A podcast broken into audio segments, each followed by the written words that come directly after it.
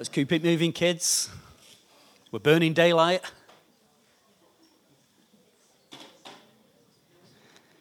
Amen. Well, bless God. Are we ready? Okay, let me just say to you right now, right up front before we start, I make no apologies for covering any ground that I mentioned last week because I believe that repetition is one of the greatest teachers we ever have. Secondly, I make no apologies for the pace that I might speak at. The reason being is Pastor Tony's back next week. I don't get week three, so I've got to get it all covered. So I will encourage you to either get the CD, download the podcast, do something so that you get the entire picture. Is that all right? Yes? So if we're ready, then we'll begin. Last week we touched on the law of spiritual gravity. What goes up must come down, but where God's concerned, what is down must go up. We're building in the entire context of saying that you and I can live the days of heaven on earth. Well, thank you we can live and experience the days of heaven on earth. We're not just waiting to die, but we can press into where He is. Now, if you remember, one of the key scriptures we use from John 16 declared this In that day you will no longer ask for anything. Verily, I tell you, the Father will give you whatever you ask in my name. Until now, you have not asked for anything in my name. And then it gave the breakdown of Jesus saying that the Father loves you. You can go on your own behalf. I won't ask for you. You go and ask. And remember what Paul has said this morning and what Pastor Tony covered on Thursday? We take the word he has spoken, we hear it, we respond in our hearts, we sow it back. Jesus takes that word and says, Father, this is the word that we declared to them. We have to move because we must fulfill our own promises. Yes? But the problem is, you and I step out of alignment or out of position, or religion or the system has told us that either you're not good enough, clean enough, know enough, old enough, good looking enough, thin enough, whatever, to be able to say that God is not speaking to you, he must always be speaking to somebody else. Jesus Christ said, Until now, you have not asked. It's time that you and I start asking for some things that we felt were over and above us. Amen? We started to cover last week the speed of transition. In transition, we're seeing that there is so much being said, it seems that God has almost turned up the wheel on the hamster. You know, when you think, I'm like that, I'm moving quicker and quicker, and so many things are being said. Remember three key steps. Because, you know, for some of us, so, well, let's put it this way some have been out of school longer than others. And when you've been out of school for a while, it takes away, uh, it takes a while to re engage the learning process. You and I are called to be lifelong learners. Why? Because God is continually revealing Himself, is building what He is, is shaping us and molding us. So we need the, the capacity to be able to not only take His word, to retain it, but do something with it. Now, hence the reason I said before, we are not looking to be informed, we are looking to be transformed. So we don't find out about position, we don't find out about healing, we don't find out about the artesian well, so that we can go to the pub quiz and somebody said, There is a number, A. A, what A is there? There is a type of well, known A, that would burst from its own resources. What is it? I know that one, Billy. It's an artesian well. The artesian well is God showing us that we're moving into something. He's moving in so that there is a response. So we said we can keep it really, really simple. I do simple. I like simple. Ask Kev, I do simple. The Holy Spirit stirs. I say yes in my heart. It's his job to bring understanding. He speaks. I say yes. And then I say, now you better show me what you're talking about. And that process can be this short, or the process can be six months later. I'm still waiting for it. But my heart still said yes to him. Paul turned around and said before, didn't he, about the whole process of this whole thing about the head, that sometimes the head gets in the way. I thought as soon as Paul said that, I wonder why that's why Jesus Christ is the head of the church. Because he says, I know where I'm going, I know what I'm doing, I have no problem with this. You follow where the head says go. But the difference is when I want to try and work everything out in my own thought processes, I want to try and have my own uh, philosophies and understanding to be able to set in place everything that God says. Yes? we say, and the word of God came to me this morning and said this. Ah, yes, but I did read an internet article yesterday that said something else. Remember, the problems that you and I will face are not unique. Peter on the roof, when he gets the vision of Cornelius, and we see the sheet lowered down from heaven, full of food, and God says, Arise and eat. So who's speaking? God speaking. And what was his response? Moses said that I shouldn't do this. And God says, I don't know if you've noticed, but I'm the boss. There will always be something that we use to try and overwrite what God is saying. And it sounds perfectly spiritual. Yes, but I've always been brought up that this is the way Moses said. And God says, It's no longer the way I am saying. So there are things that we will face, things that we will go through that will almost challenge some of the things that we've always been brought up with. Why? Because not telling tales out of school, we're not telling tales out of school, but we give a process. When, do you remember when Pastor Tony said, What kind of believer are we? We are progressive. We are not blaming a generation, but you can see how things have moved forward. Gwen, I'm sorry you keep nodding at me, so I'm going to use you. Having a conversation with Gwen, and we talked about years ago one of the teachings that would be in the church was if you're at the cinema and Jesus Christ turns up, you're not going. If you're in the cinema and Jesus Christ, the second coming comes, you are staying in the cinema because you're nothing but a dirty sinner. But, caveat, small print, terms and conditions, always read the six point text. But if it's a Christian film like the Ten Commandments, you'll get in because at least it's speaking about something where God's concerned. Yes? Now, can you imagine that being taught with that and being raised to turn around and say, it's okay, you can go into that environment? Does that not cause conflict? So there are things that you and I will be brought up with that have been part of our Christian walks. Many of us come from different backgrounds, from different fields, from different churches, from different denominations and, and kind of affiliations in some way, that there will always be something that's going to rub you up the wrong way. But when that comes into your heart and your heart says yes, get this out of the way and then let God bring us into understanding. Is that all right?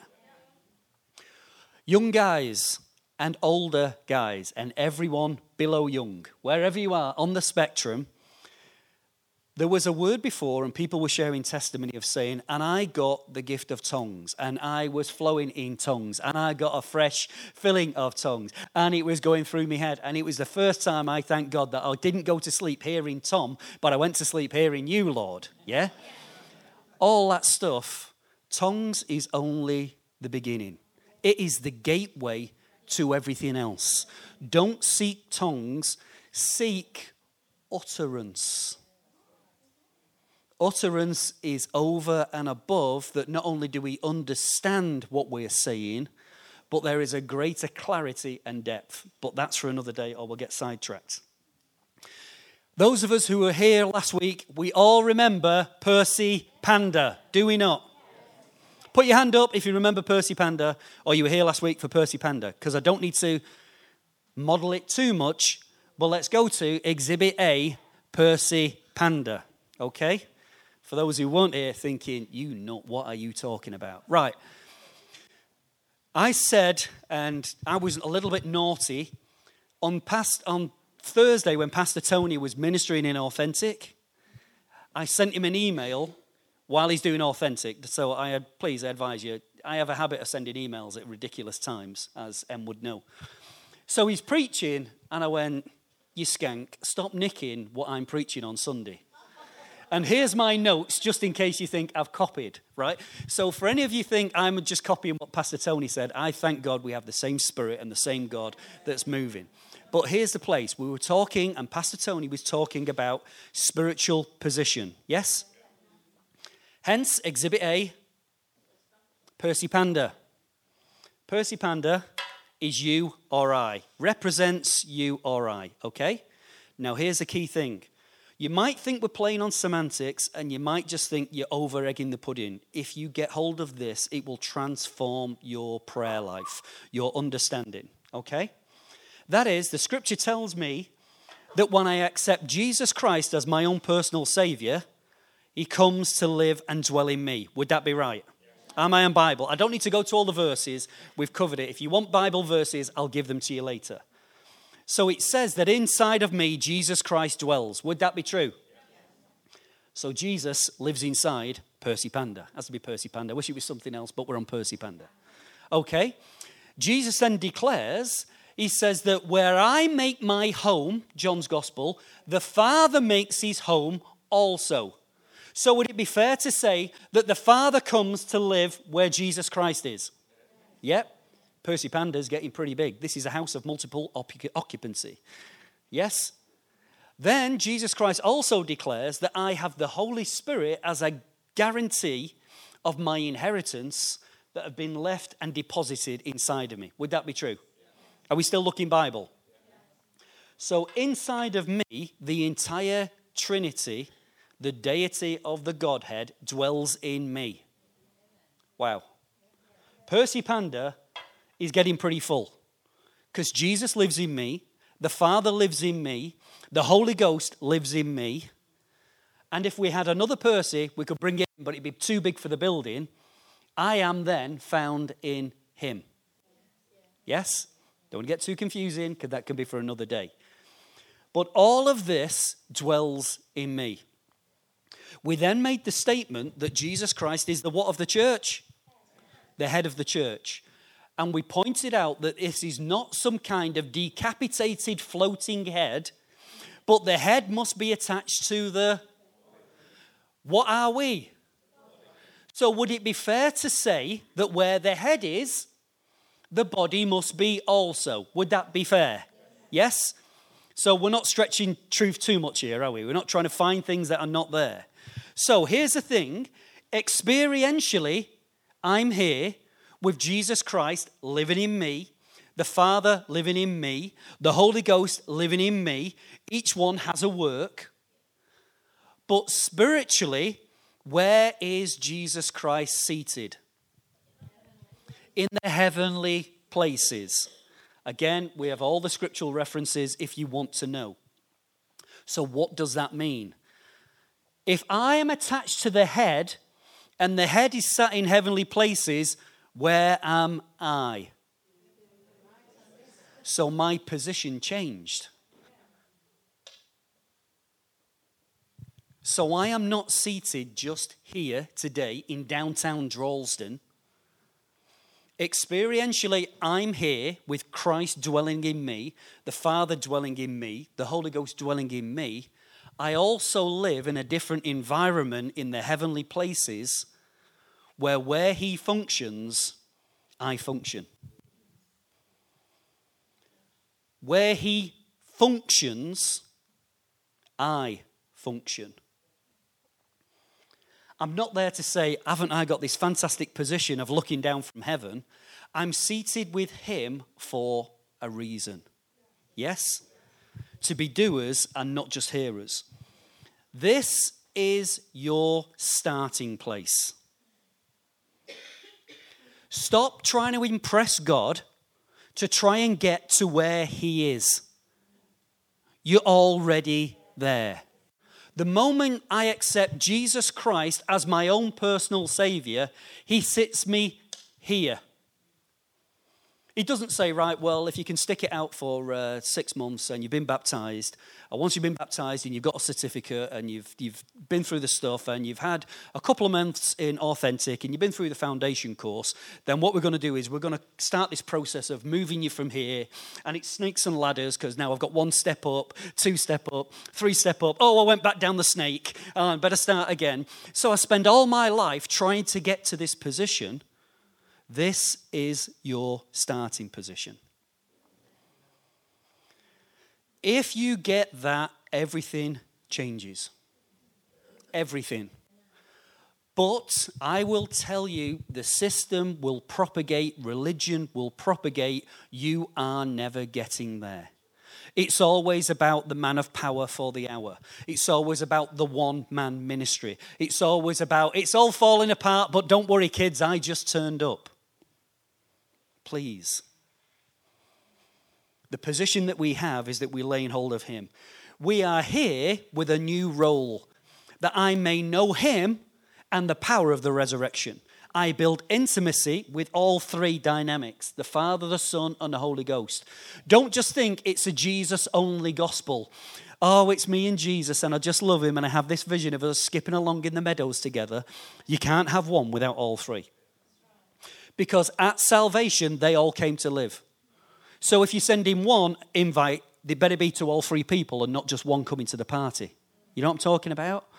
He starts to work within us and changes, amen? We also started to state that when we read the Lord's Prayer, Our Father who art in heaven, like school, hallowed be thy name, thy kingdom come on earth as it is in heaven. It's a declaration of war. Because you're saying straight from there, my dad's bigger than your dad, and my dog is bigger than your dog. Our Father, hallowed be your name, thy kingdom come on earth as it is in heaven. And we started to declare that what is in heaven that is not here. And we read the scripture from Revelation 12, and there was war in heaven. And Satan and his angels wage war against who? Michael, thank you. Somebody's done the homework. He waged war against Michael. God is not involved in the scrap. Jesus is not involved in the fight. The Holy Ghost is not involved in the fight because God just has to go, You're gone, and you're gone. Creation is never going to overthrow God. Yes? So it's, he's passed down, he's cast out of the presence. And then there is the wonderful scripture declares this. And there was no place found for him. Our Father, who art in heaven, hallowed be your name. Your kingdom come on earth as it is in heaven. There was no place found for him. There is no place found for him. There can be no place found for him. We don't want to get caught up on something because we'd be right on a tangent and a very nice rabbit trail, I would have too, of being over there. But why would God ever declare to man in the garden, subdue and have dominion when everything is subdued? He's cast from there to here, and God says, What was established there, make it my home here, and make no place for him. The Apostle Paul turns around and says, And do not give the enemy any foothold opportunity or ground in your life. No place, no place, no place. My position is here. The enemy continually wants to tell me, you're not good enough. You know, you screwed up yesterday. You thought like that. You spoke to her wrong. You, you thought about this. Oh, you had that funny thought, didn't you, when you saw that lady? All of those bits that are common to all are all the things that will disqualify us and tell us that this is not our position. But God says, What has that got to do with you? Your righteousness, your purity, your transparency did not get you there. It might keep and help your footing whilst you're there, but everything was about the work that He did not what you have to attain to get to here. Does that make sense? Does this help? Now, there's the good news. The good news is it's talking to every single one of us. Doesn't matter how old, how young. The good news is, remember what God said. Do you remember what I said to you before, right at the start of the meeting? That God has been given us stepping stones. And especially this year, they seem to have been coming so thick and fast and so clear, aligned adjusted, and approved. So he's talking about a three step process. Now, I've aligned you. I approved you. Yes, we're adjusted. So we're adjusted so that we can be approved. I've changed your position. This is how you start to function. This is how I'm moving. Now, again, thought for any of those who'd like to be or love to study the Word of God. The great thing, think how I say this, the great thing about the flood and Noah. The promise comes to Noah of what God is going to do, that He's going to bring judgment on the world. Yes? He's going to cause the flood to come. When the flood started, remember, read the book of Genesis, it had never, ever rained. People didn't know what rain was. The ground was fed and watered by the dew or by water that came from the ground to make sure that everything was there. Rain wasn't in. But it says this And on the day of the great flood, the fountains of the earth broke forth, and then the windows of heaven opened. When you and I respond to what God's saying and something births up in here and starts to break out, God can't help but respond. Heaven comes down when you first broke out. Remember again. I heard the word, I believed, I sowed it in the spirit. Christ hears the word and says, My Father, we must respond back in kind because that was our promise. The promise doesn't come until you and I change in here and start to declare. I inclined my ear, my ear, I inclined my ear, that's great English for you, inclined my ear, my heart was moved, I declared aloud. He heard in heaven, he said it's a now season, he declares and responds, and I take back. It moves my heart, I hear again, and I sow back. Out of the overflow of the heart, the mouth speaks. Faith comes by hearing, and hearing by the word of God, and that process goes round. But then, if you remember, for those of us, I ne- never really gave this justice, the justice of which I should have given it last week. And I still feel I won't give it the justice that it needs, but I declare this again. Because I believe that this is a prophetic word to those in the house and those who will come into the house. And this is from Isaiah 49, verses 24 and 25. Again, sorry, we're still in recap mode, but it does you good. Can plunder be taken from the warrior, brackets, the strong man, close brackets. Or captives be taken by the fierce. But this is what the Lord says Yes, captives will be taken from warriors, the strong man, and plunder retrieved from the fierce. I will contend with those who contend with you, and your children I will save. The Lord gave us the picture of the precious things that had been consecrated for God that were found in the temple, the golden things, were taken into captivity at Babylon. They took it out, and Belshazzar then turns around and starts to brag about the God of wood, the God of stone, how much greater it is than the God of Israel. And God remembers, and the writing comes on the wall Today you have been weighed in the balance and found wanting. Today your kingdom has been taken from you that which has been consecrated for the house of God will return from the house.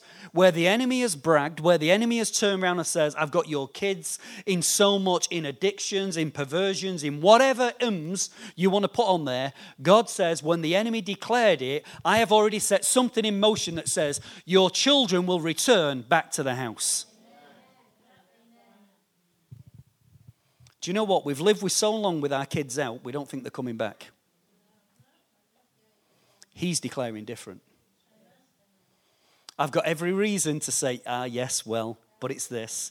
Now they're settled in a relationship and they moved to Guatemala and all the stuff. God has his ways of moving. If we understand nothing else, we must understand this there is no distance in the spirit. Well, they used to live in Manchester and now they live somewhere else. So what? So what? You know, there's a wonderful thing. We thank Uncle Steve, Uncle Steve Jobs, for his wonderful technology.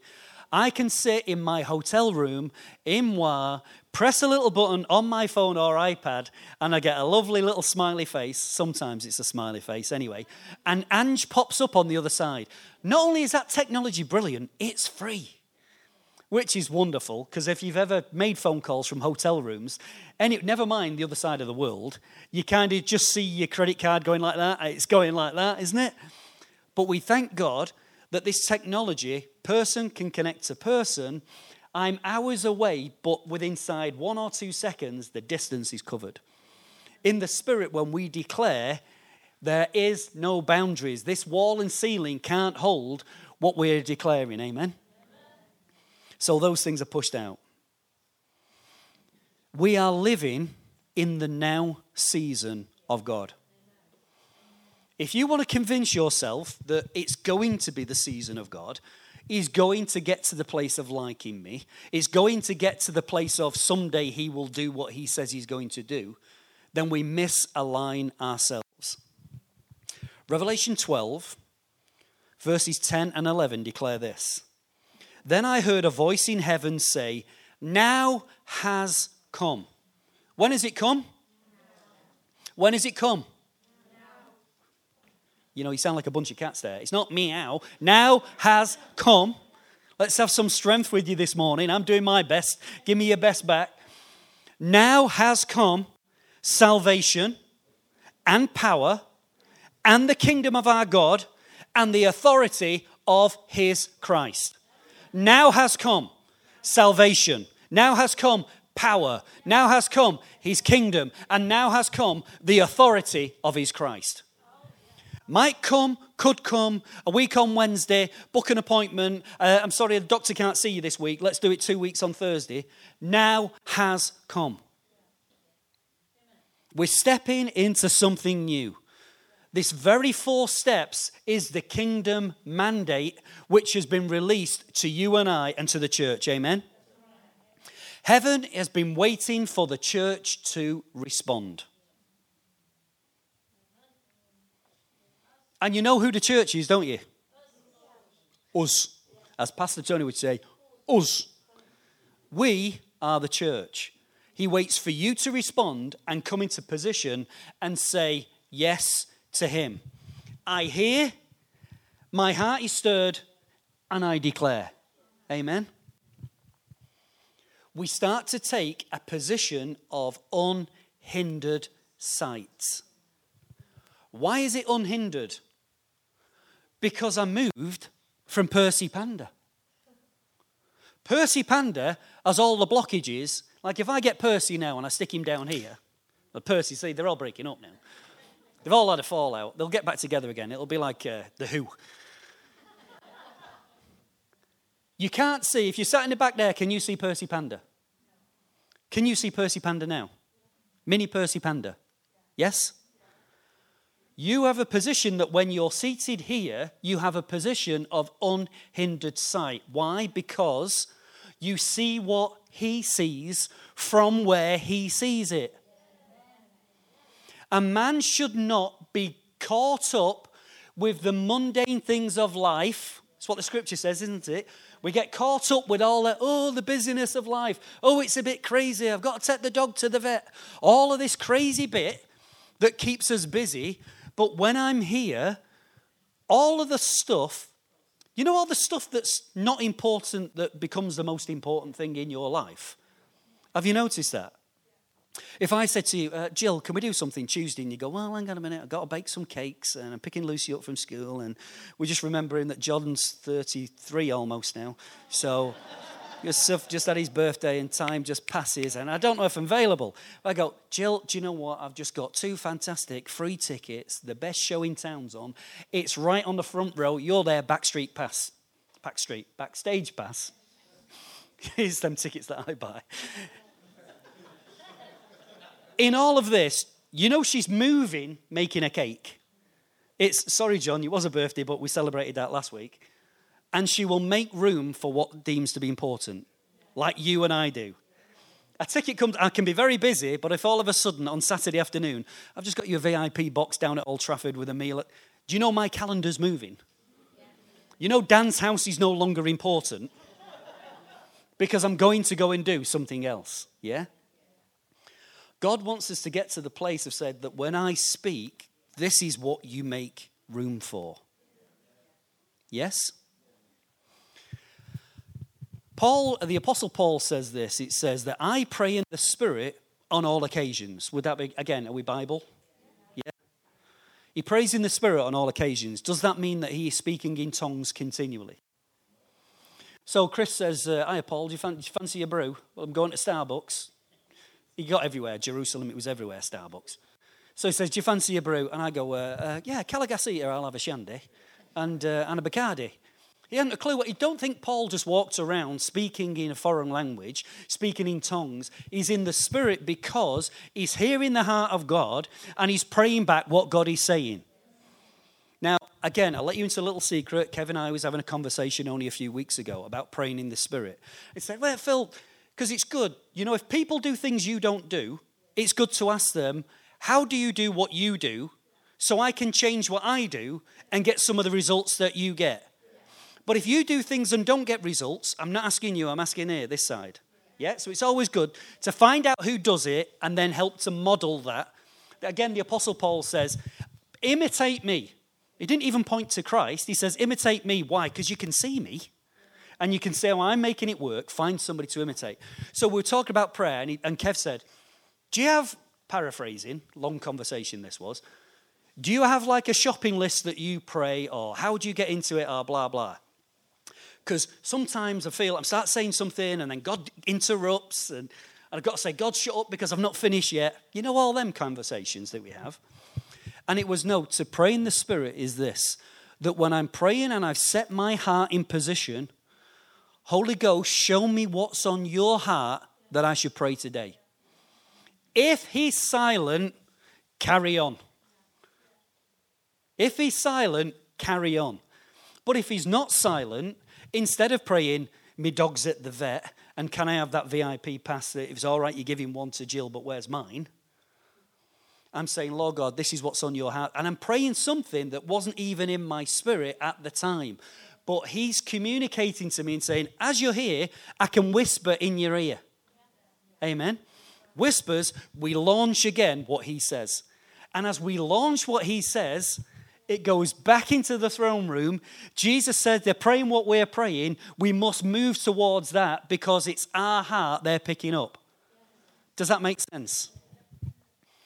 But here's your position of unhindered sight. We've already got marching orders. We already know what we should be doing. Shall I tell you what it is? Nice and simple. Go into all the world. Preach the gospel of the kingdom cast out demons, heal the sick, bring liberty to captives, freedom to prisoners, bring heaven down, push the enemy back, make no place for him. How tough's that? But I think we better stay here and try and find out what God's saying. Go into all the world, preach the gospel of the kingdom and the reason that we don't do that and don't carry things outside of the house is because we never realize we're seated here.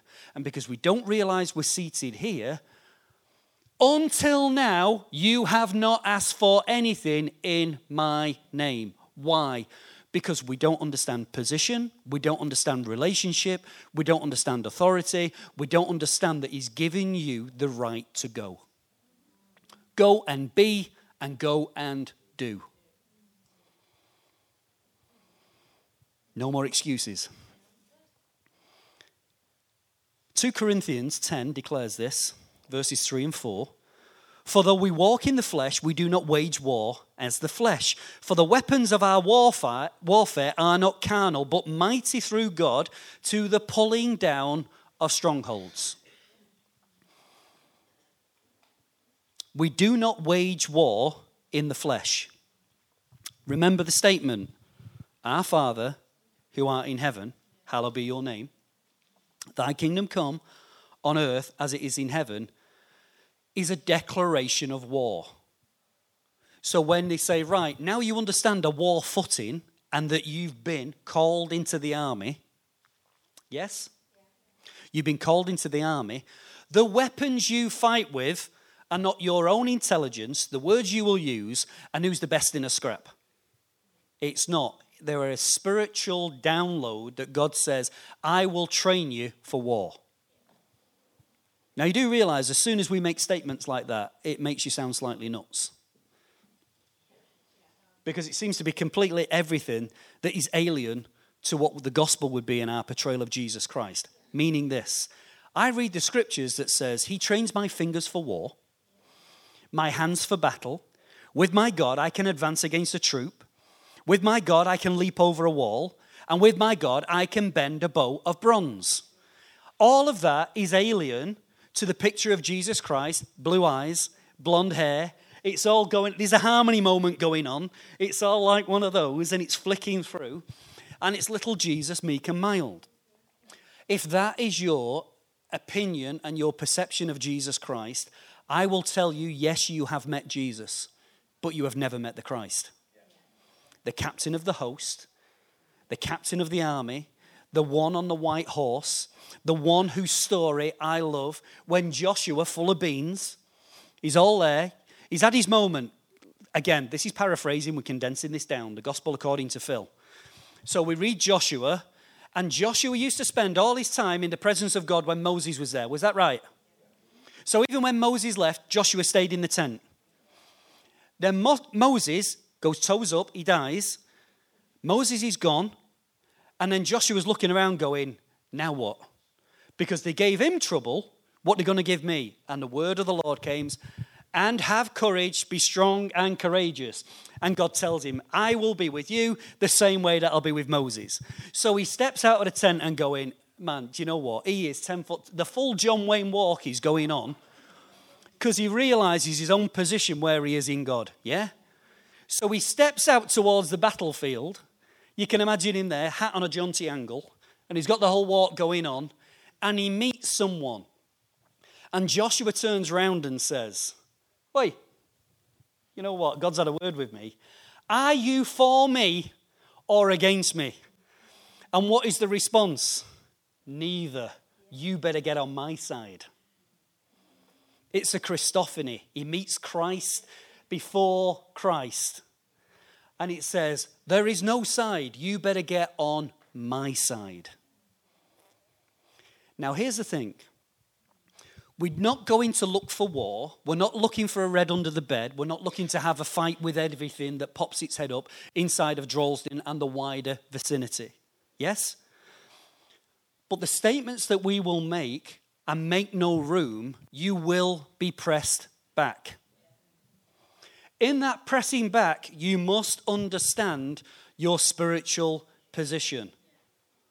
I stand not because of how smart I am, how much I prayed this week, that I gave 11% and not 10%, that I watched three hours of God TV and I sent an offering to a missionary.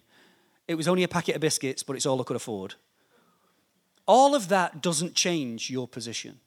Your position is there because of what He has done for us. But I just love it. The scripture, I think Em touched on it a few weeks ago, from 1 Chronicles 12, verses 1 and 2, said, These are the men who came to David at Ziklag. Whilst he was banished from the presence of Saul, son of Kish, they were among the warriors who helped him in battle. They were armed with bows and were able to shoot arrows or sling stones right or left handed. They were the relatives of Saul, the Benjamites. These people are fully expedite, expedite. Well, yeah, axme, ax, whatever carpet you want in there, they were fully that. They could use right hand or left hand. Now, I don't know if you've ever done it, but there are sometimes, if, say, Pastor Tony and I are out, we might find ourselves somewhere near a dartboard. And if you have a dartboard, we'll always go, let's have a game of darts.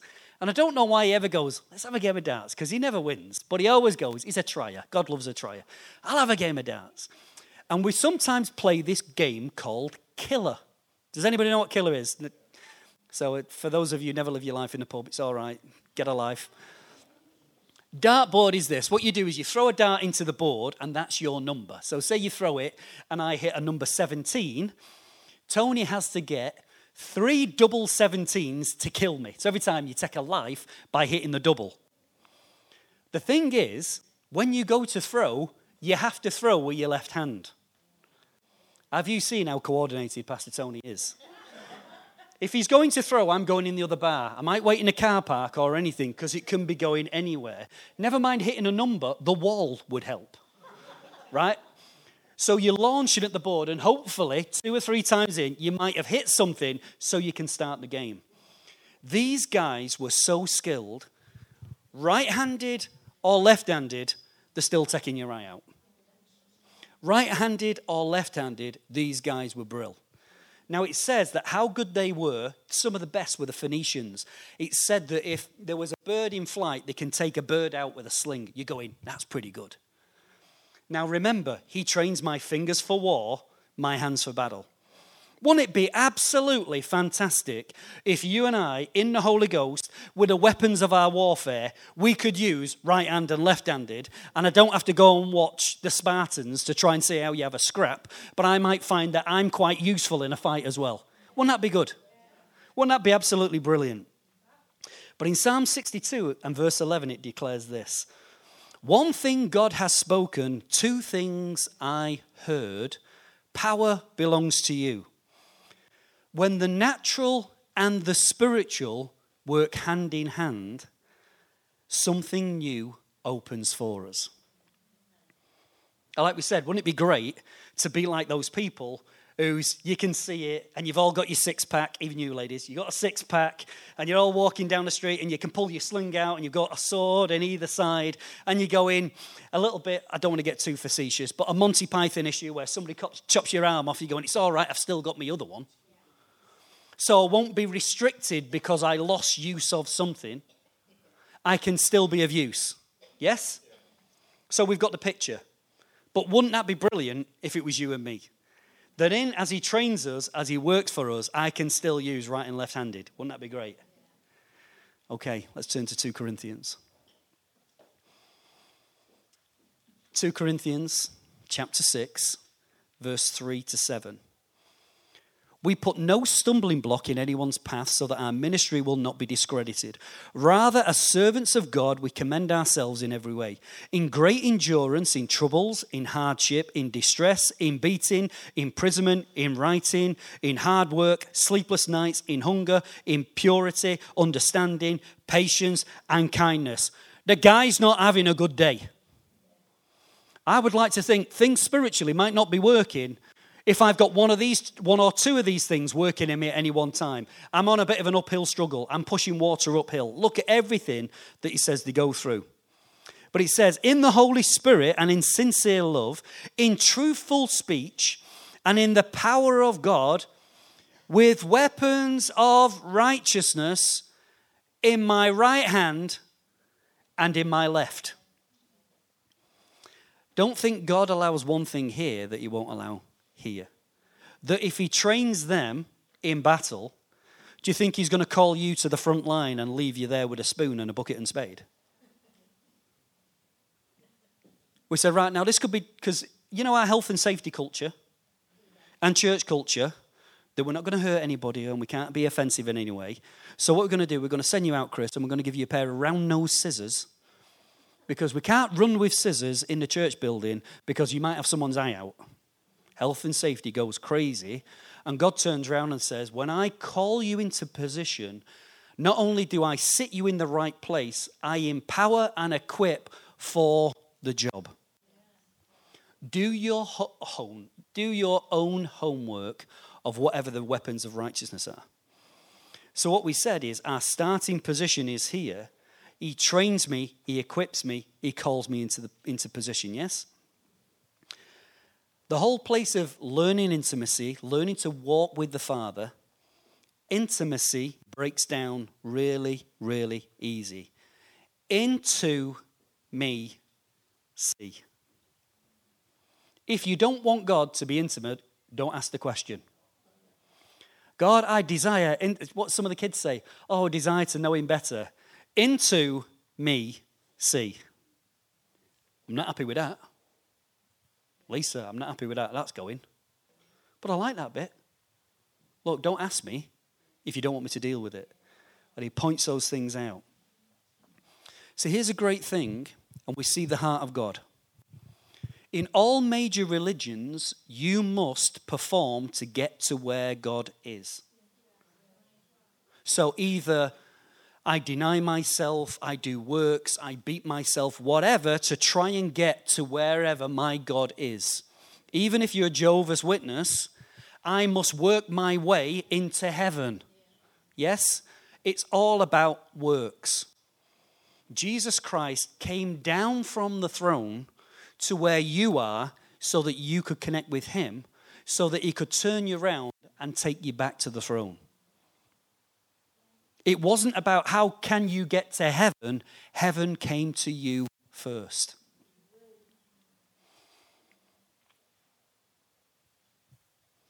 Do you know God's intention? This is something which I thought was absolutely awesome. God's intention has never changed. What do I mean by that? He made man, he makes man knowing that he's going to mess up, correct? Because Jesus Christ was slain before the foundation of the world. He knew that when he made the angelic, Satan would still rebel. Yes? But he made it anyway. So he has this position of saying, right, I have a family in heaven, the angelic. I have a family here on earth, you and I, who are not only made in his image, he's formed us by his hand, and breathed into us the very breath of God. Yes? There is a value structure in you and I. He leaves the throne room to come and walk in the garden in the cool of the day with Adam. Yes? He's coming to fellowship. He leaves the throne. After the fall of man, Jesus Christ has to return again to be that bridge between God and man. Because we know we had a surrogate way, which was the sacrifice of animals that paved the way for a period of time. But it only appeased him, it didn't clear it once and for all. The blood of Jesus and the sacrifice he made did. But now we're in a position where God says, My intention was still to walk amongst them. My intention is still to have intimacy. My intention is still to have fellowship. Would we say that's Bible? Well, let's back it up. 2 Corinthians 6, verse 6. I should say verse 16, sorry. What agreement is there between the temple of God and idols? For we are the temple of the living God. Percy Panda.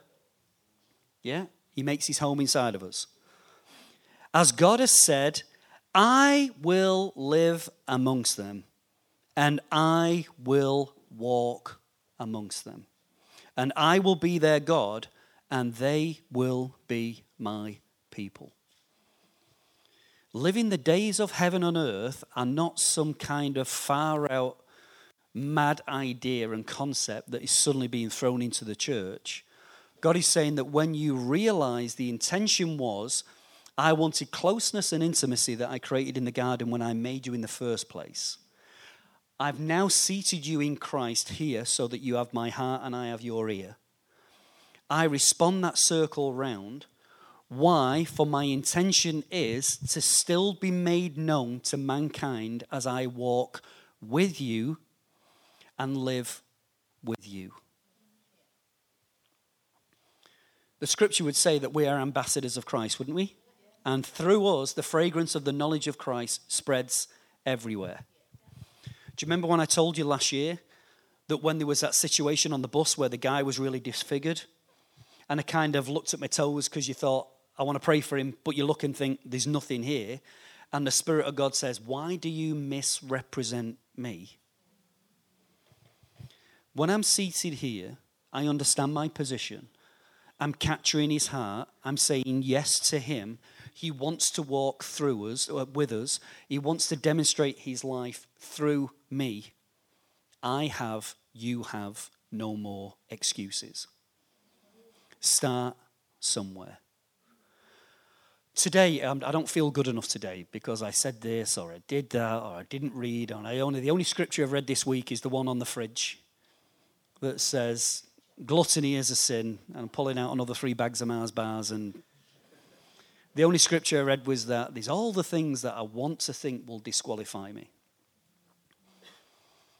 He seated me here, and He seated you here, and has changed our position. What goes up must come down, and what is down must go up. Because He's looking to live, demonstrate, and model His life through you. Back to Percy. Sorry, keep poor Percy's having a sleep. Percy's on the floor. Inside of me lives the Father, the Son, and the Holy Ghost. They are clamoring to get out. They're clamoring to get out. But again, because of the system, we believe that God clamors to get out in here. That when we're all together on a Sunday morning, God is clamoring to get out. God is waiting to bring a word. God is waiting for a word of encouragement. He's waiting for Paige to get up, and she's going to prophesy next week. Well done, Paige. It's got all of these bits that we're waiting for in this environment for God. If I stir him up enough, he'll do something. And he said, I said, I want to walk amongst them. Revelation says that Jesus Christ walked amongst the candlesticks. Yes? Now, it's a wonderful thing. I'm sure my time's gone. I'm not going to watch, but I'll check my wonderful clock. Yes, now I've got two minutes.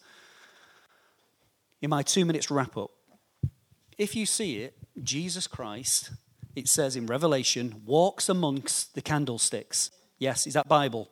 I'm not going to turn to it because we've not got time, but Jesus walks amongst the candlesticks. Who are the candlesticks? The churches are the candlesticks. So he's walking amongst them. The very fact of this scripture I will live and walk amongst them. Why don't we get to the next chapter? That wonderful scripture that we use in every gospel service. Behold, I stand at the door and knock. If any man will open the door, I will enter in and I will live with him and sup with him. Yes?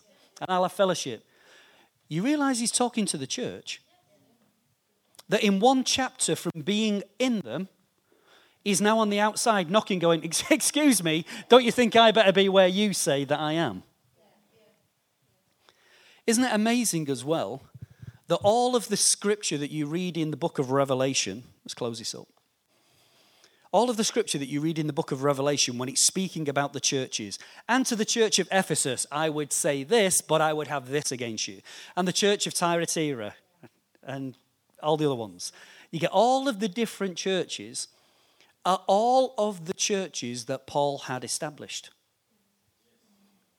Now, read something on our timeline for all of us who would be a studier of the word. Paul is alive. He doesn't he knows of Christ, he sees Christ, but he was never a disciple, but later he becomes the apostle of Jesus Christ. Yes? And he's around at the time of the other apostles. Would we say that's right?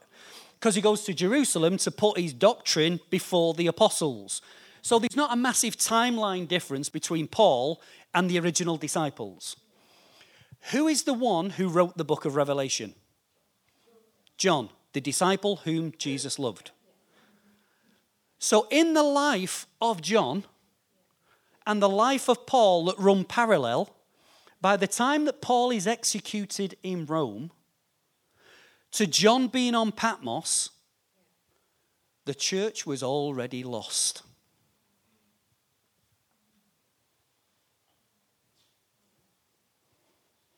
We are not talking hundreds and thousands of years. The two walk parallel, but John is writing, I have this against you. How you lost your first love, blah, blah.